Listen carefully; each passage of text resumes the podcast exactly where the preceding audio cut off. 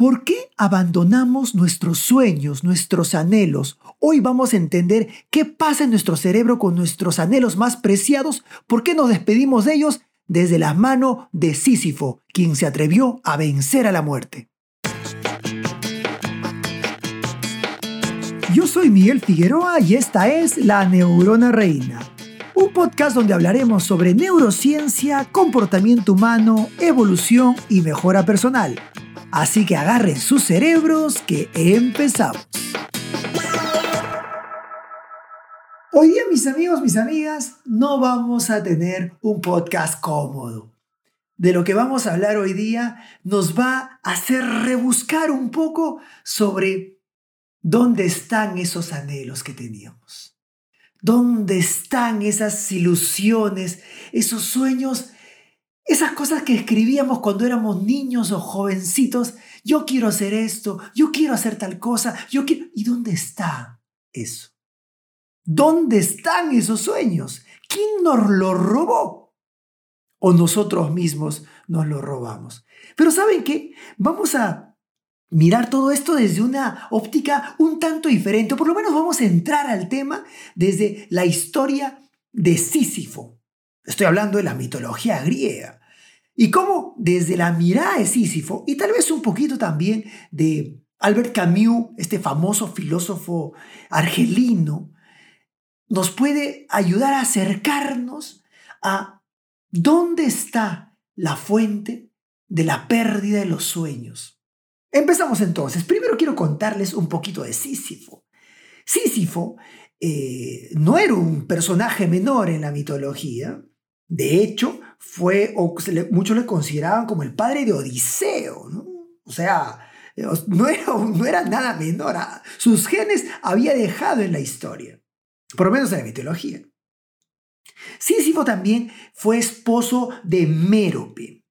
Mero fue, fue, una, una, una, una, una estrella. Ahora tú me puedes decir, oye, qué bonita forma de, decir, de presentar a alguien, una estrella. No, pero literalmente fue una estrella. O sea, si tú te casas con una estrella, digamos que, que, más alto, difícil, ¿no? Estás, estás apuntando eh, eh, a, ligas mayores. Y claro, ella era una estrella, Merope, y las hermanas también eran estrellas, pero digamos que el, esposo menos, em, menos galante, el esposo menos eh, ataviado de abundancia era Sísifo. O sea, era el único que no era estrella en la familia. Y entonces no lo miraban bien. Y además, no solo eso, sino que Sísifo se encargó en hacer las cosas cada vez peor. Eh, no sé si peor, pero las hizo complicada para, para Merope y para el orgullo de ella dentro de su familia, que ya venía trastocado justamente porque Sísifo no era, no era un astro como, como era Merope y su familia. Y de hecho, si tú puedes ir a Grecia o a Roma o por ahí y miras y, preguntas a la gente, ¿me pueden enseñar ustedes cuáles son las, eh, las Pléyades que estaban por ahí? Y, ellos te van a decir, ellas son las tres Pleiades. La, la, que menos brilla es Merope. ¿Y por qué Merope brilla menos? Justamente por lo que hizo Sísifo, que le voy a contar en un momento qué es lo que hizo Sísifo y por qué estoy contando esta historia aquí en un podcast de neurociencia y comportamiento humano, porque nos ayuda a entender algún concepto que es valiosísimo y que la filosofía también nos la trae. Entonces, Sísifo era un personaje tremendamente inteligente y creo yo que ahí yace su dolor, en la posibilidad de crearlo todo en su mente, de ser un hombre extraordinariamente creativo y desafiar todo lo que estaba escrito, desafiar lo que se creía que era indesafiable. ¿Alguno de ustedes se siente cercano a esa descripción? Vamos de frente a la escena que nos convoca, o por lo menos a una de las escenas más importantes que, que trae esta historia. Sísifo un día estaba caminando, un día tranquilo, un día y ve algo. Ve que Zeus, el príncipe de los dioses, o sea, de ahí nada más arriba, ve que Zeus se lleva a Egina. ¿Quién es Egina? Egina es o era la hija de Asopo. Y Asopo era el dios de los ríos. Era un dios. Pero claro, no era un dios como Zeus, que era el dios de dioses.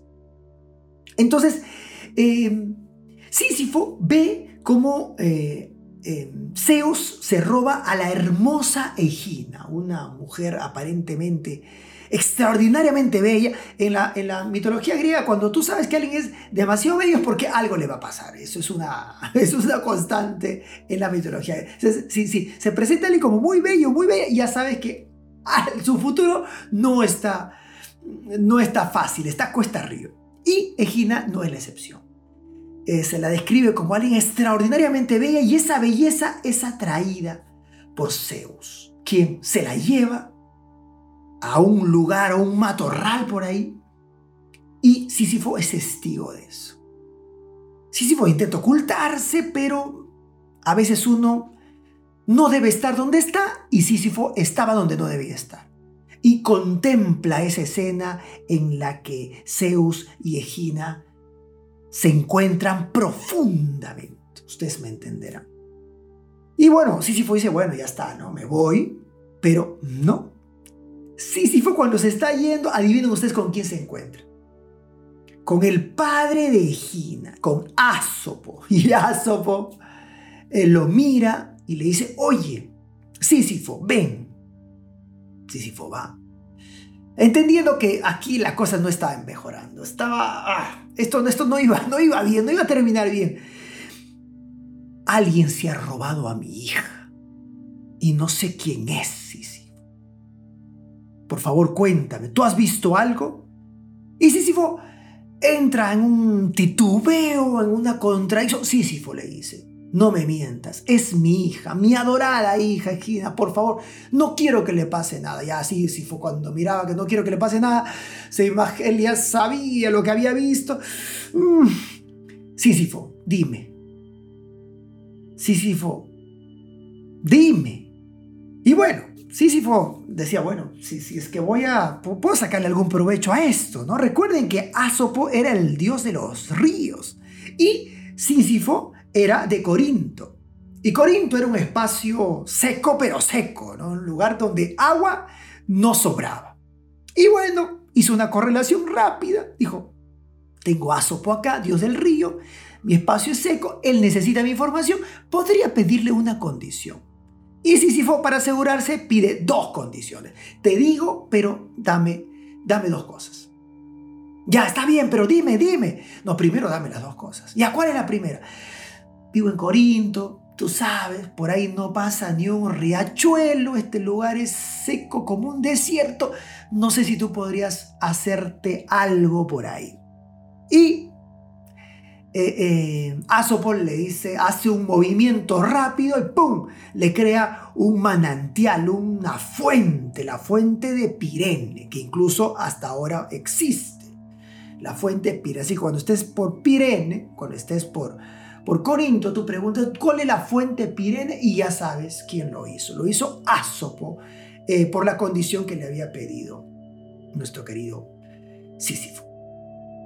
Listo, Sísifo, ahora sí, cuéntame, cuéntame, cuéntame sobre mi hija. Te pedí dos cosas.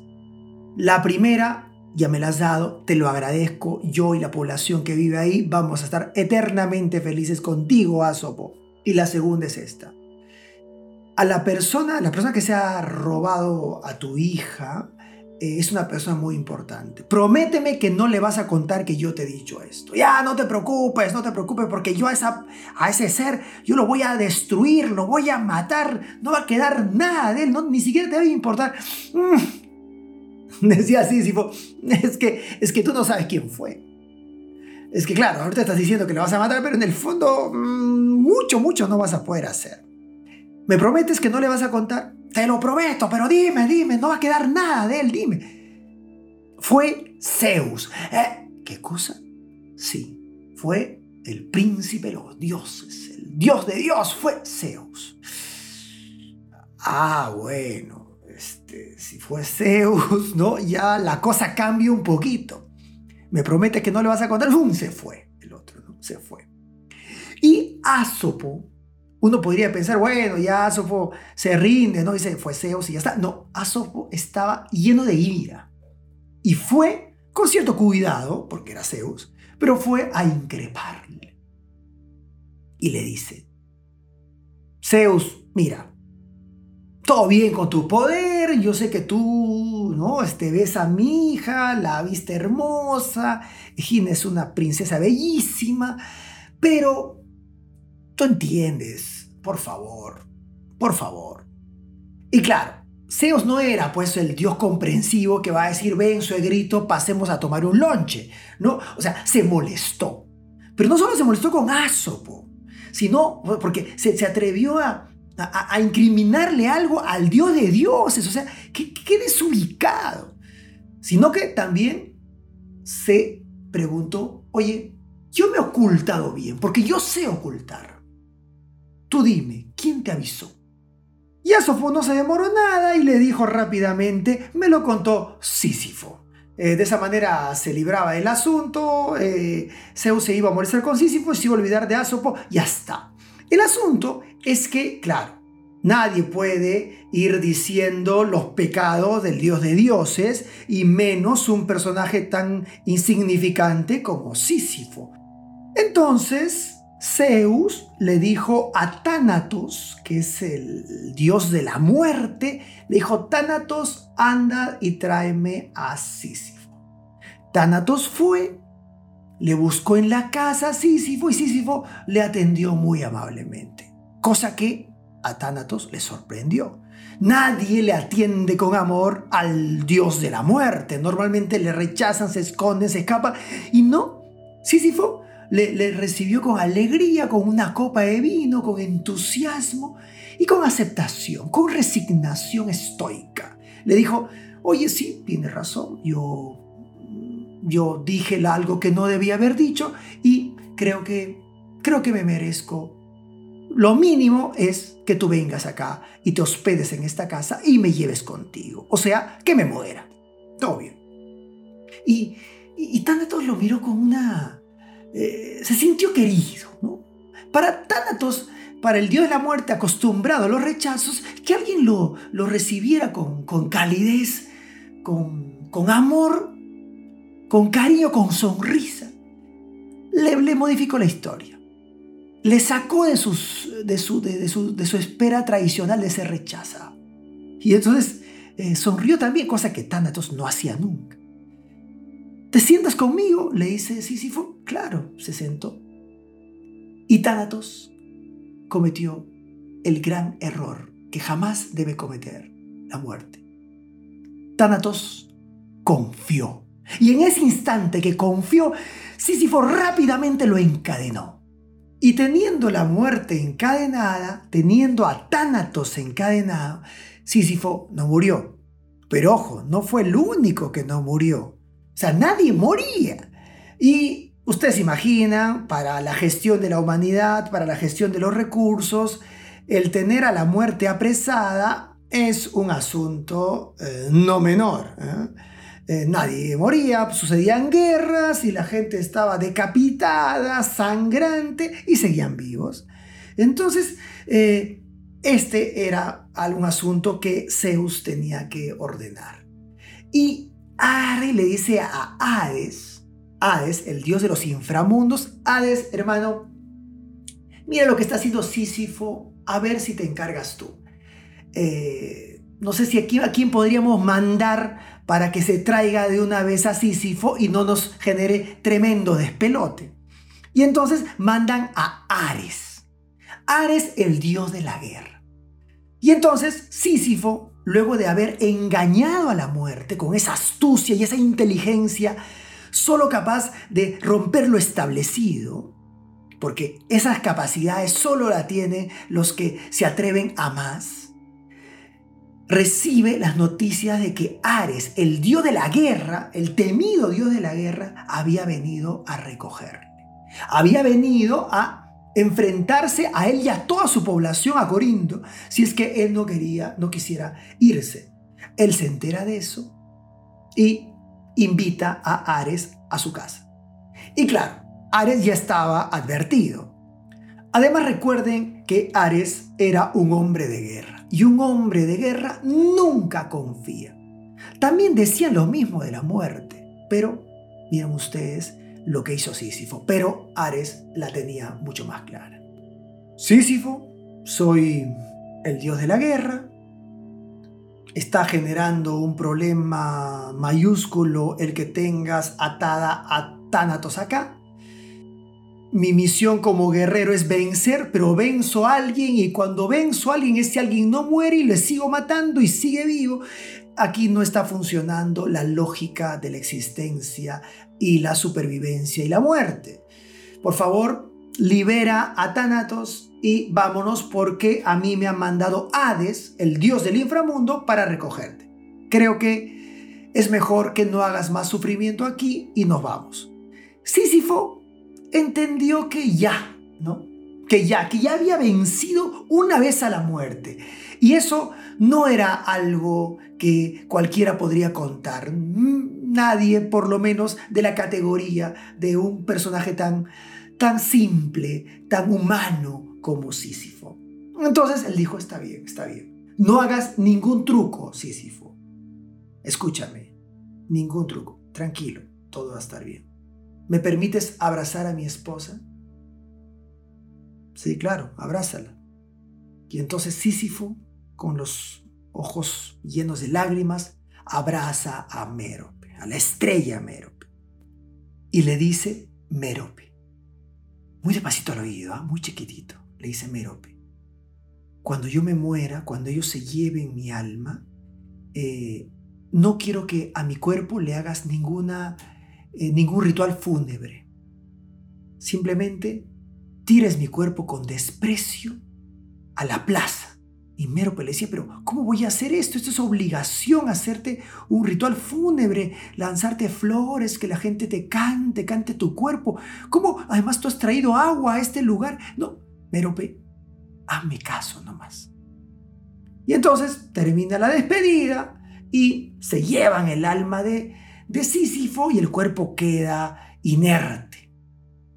Y efectivamente, Mérope le hace caso a Sísifo y tira su cuerpo como si fuera una basura. Mientras tanto, el alma de Sísifo se va eh, junto a, a, Tánatos, junto a Ares, junto a Hades, eh, se van al inframundo. Cuando están bajando, se le ve a Sísifo llorando desconsoladamente.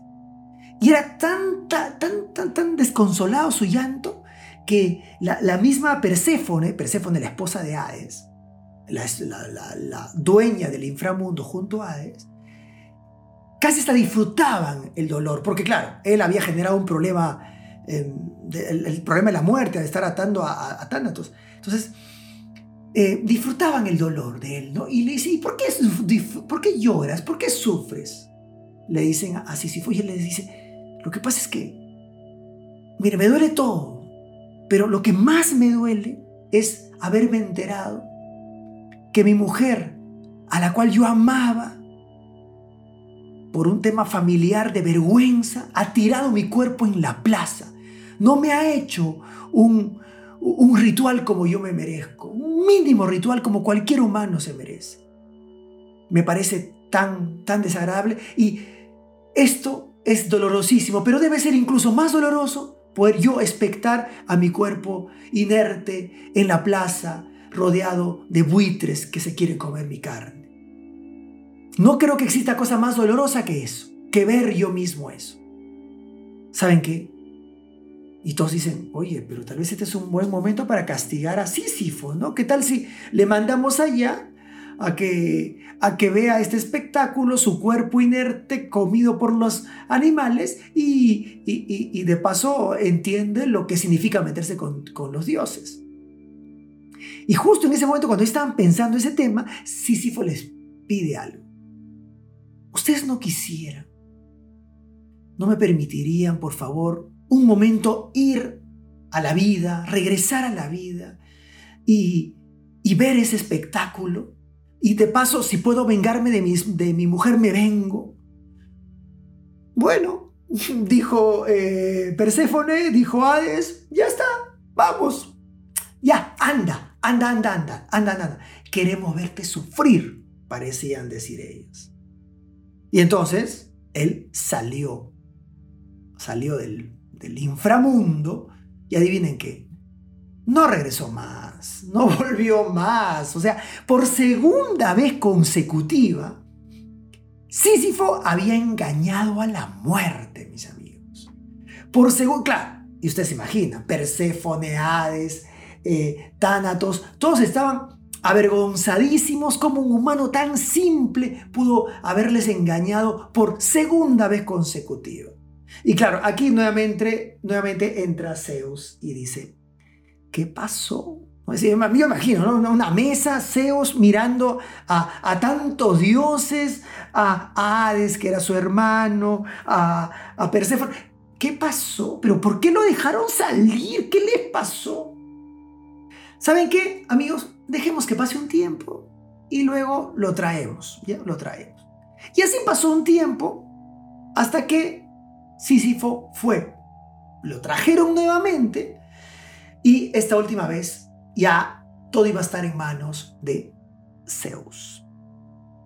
Y Zeus estaba pensando cómo castigar a Sísifo, porque se merecía el peor de los castigos y el más ejemplar de los castigos.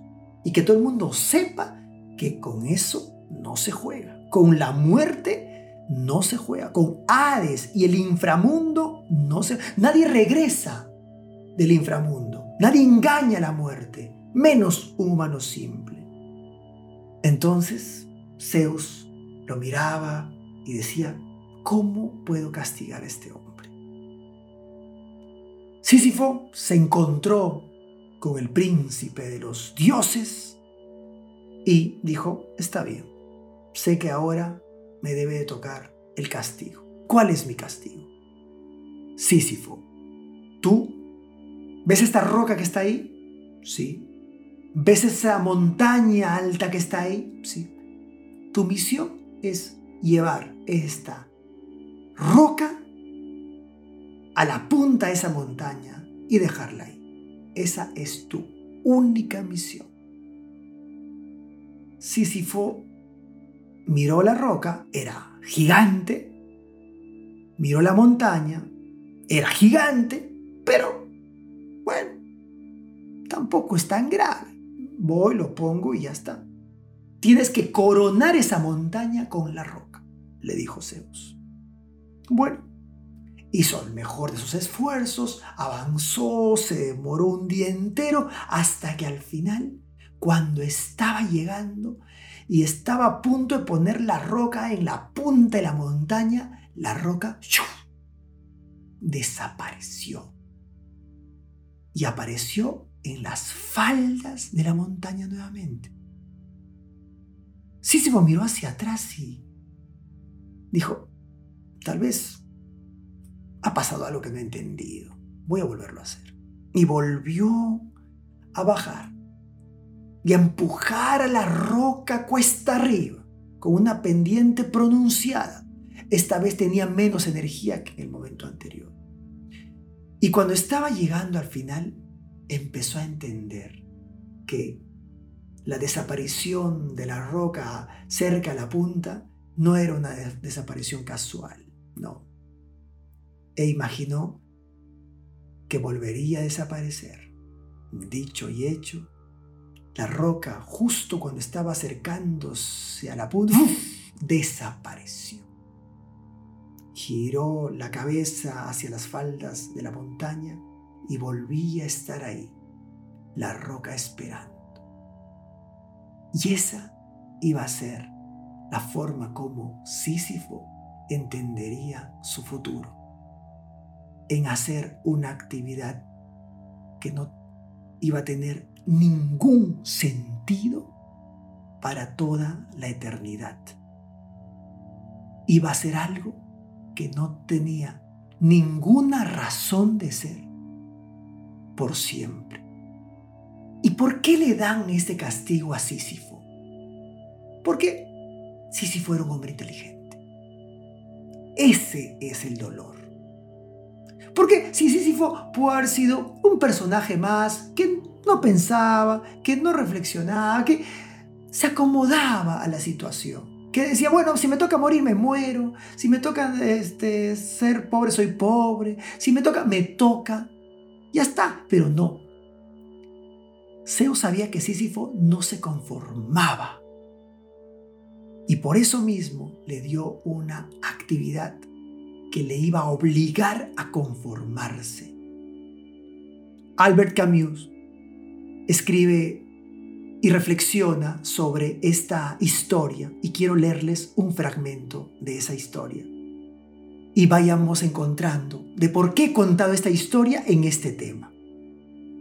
Si este mito es trágico, lo es porque su protagonista tiene conciencia.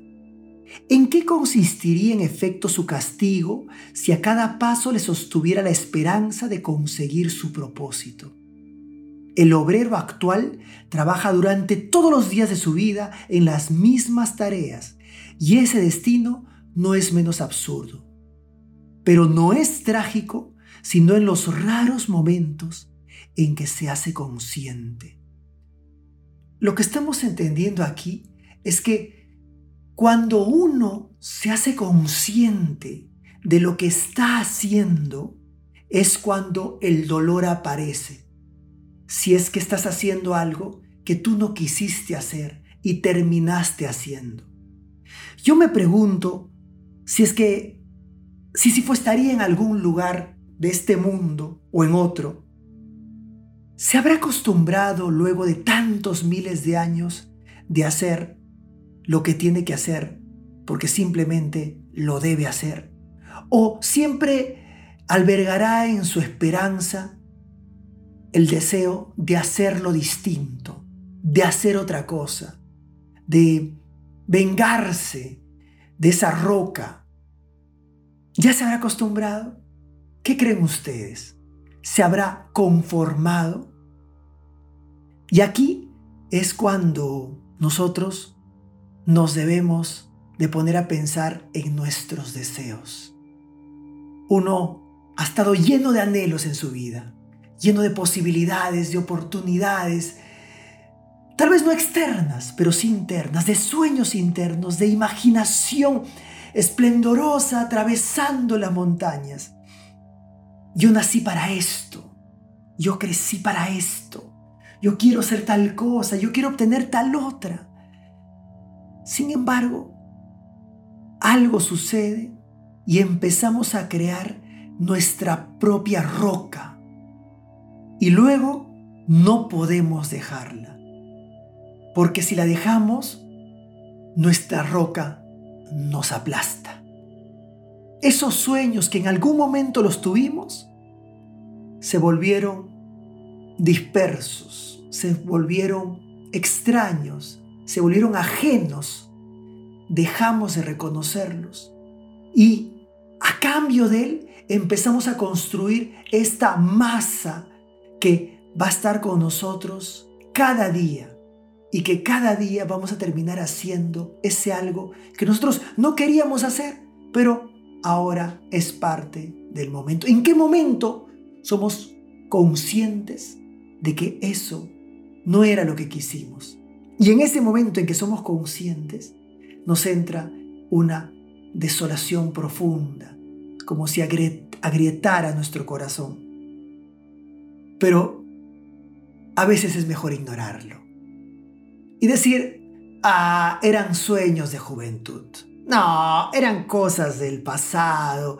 La vida es otra. ¿No serán esas frases una forma de ocultar la realidad, de ignorar el que yo quise otra cosa en mi vida. ¿O no será esa forma una estrategia para no atreverme a identificar que todavía hay posibilidades y solo me falta un poco de valentía? ¿Por qué dejamos nuestros sueños? Les cuento un poco lo que pasa con nuestro cerebro. Nuestro cerebro ama pertenecer. Adoramos ser parte de algo, ser parte de un grupo, ser parte de lo que el grupo espera de nosotros, de que la sociedad espera de nosotros, de que la tribu espera de nosotros. Eso es una condición innata, evolutiva, darwiniana de nuestro cerebro. Amamos hacer lo que el grupo hace. A eso le llamamos comportamiento gregario. Y ese comportamiento está ahí, incrustado en lo más profundo de nuestro ADN. Pero por otro lado están nuestros anhelos más maravillosos. Ese otro yo que quiere hacer cosas. Y en algún momento va a haber un conflicto. Hay unos que nunca encuentran ese conflicto y se desarrollan en lo suyo siempre, maravilloso por ellos. Pero la mayoría van a encontrar un momento en la que tienen que ceder esos sueños para darle poder a las prioridades sociales, a la presión social, al mazo de la normalidad, como le diría Foucault. Es en ese momento en que empezamos a silenciar ese anhelo. Empezamos a hacer algo. Imagínense ustedes, no es lo que yo quería, pero lo hago más o menos bien y me va bien. Y en ese momento alguien viene y me dice, oye, qué bien lo que estás haciendo. Y ahí aparece otra de nuestras grandes debilidades, de la debilidad cerebral. En, nos encanta que nos halaguen, que nos digan qué bien lo que haces, cómo, qué, bien funciona esto, eh, qué hábil eres en tal cosa. Pero tú no querías dedicarte a tal cosa, simplemente lo haces bien y ya está, pero tú no te quieres dedicar a eso. Pero el halago nos alimenta. Y si juntamos el halago con el pertenecer a un grupo, esa combinación es maravillosa, pero también es nefasta. Porque nos alimenta la dopamina de placeres por el reconocimiento y nos da la seguridad del sentirme parte de un grupo. Nuestro cerebro aplaude eso y te dice, quédate ahí, este es tu lugar. Y mis sueños, y mis anhelos, mi, mi, espera. No, no, no. Eso no. Aquí estamos bien. Aquí estamos seguros. Aquí somos parte. ¿Qué podemos hacer, mis amigos? No quiero terminar este, este podcast diciendo ya está, se acabó, no hay nada que hacer. No, quiero apelar a una frase de la filosofía estoica. Voy a hacer un podcast completo de filosofía estoica, pero quiero apelar a una frase que siento yo que eh, es lo mejor que podríamos decir ahora por lo menos desde mi conocimiento.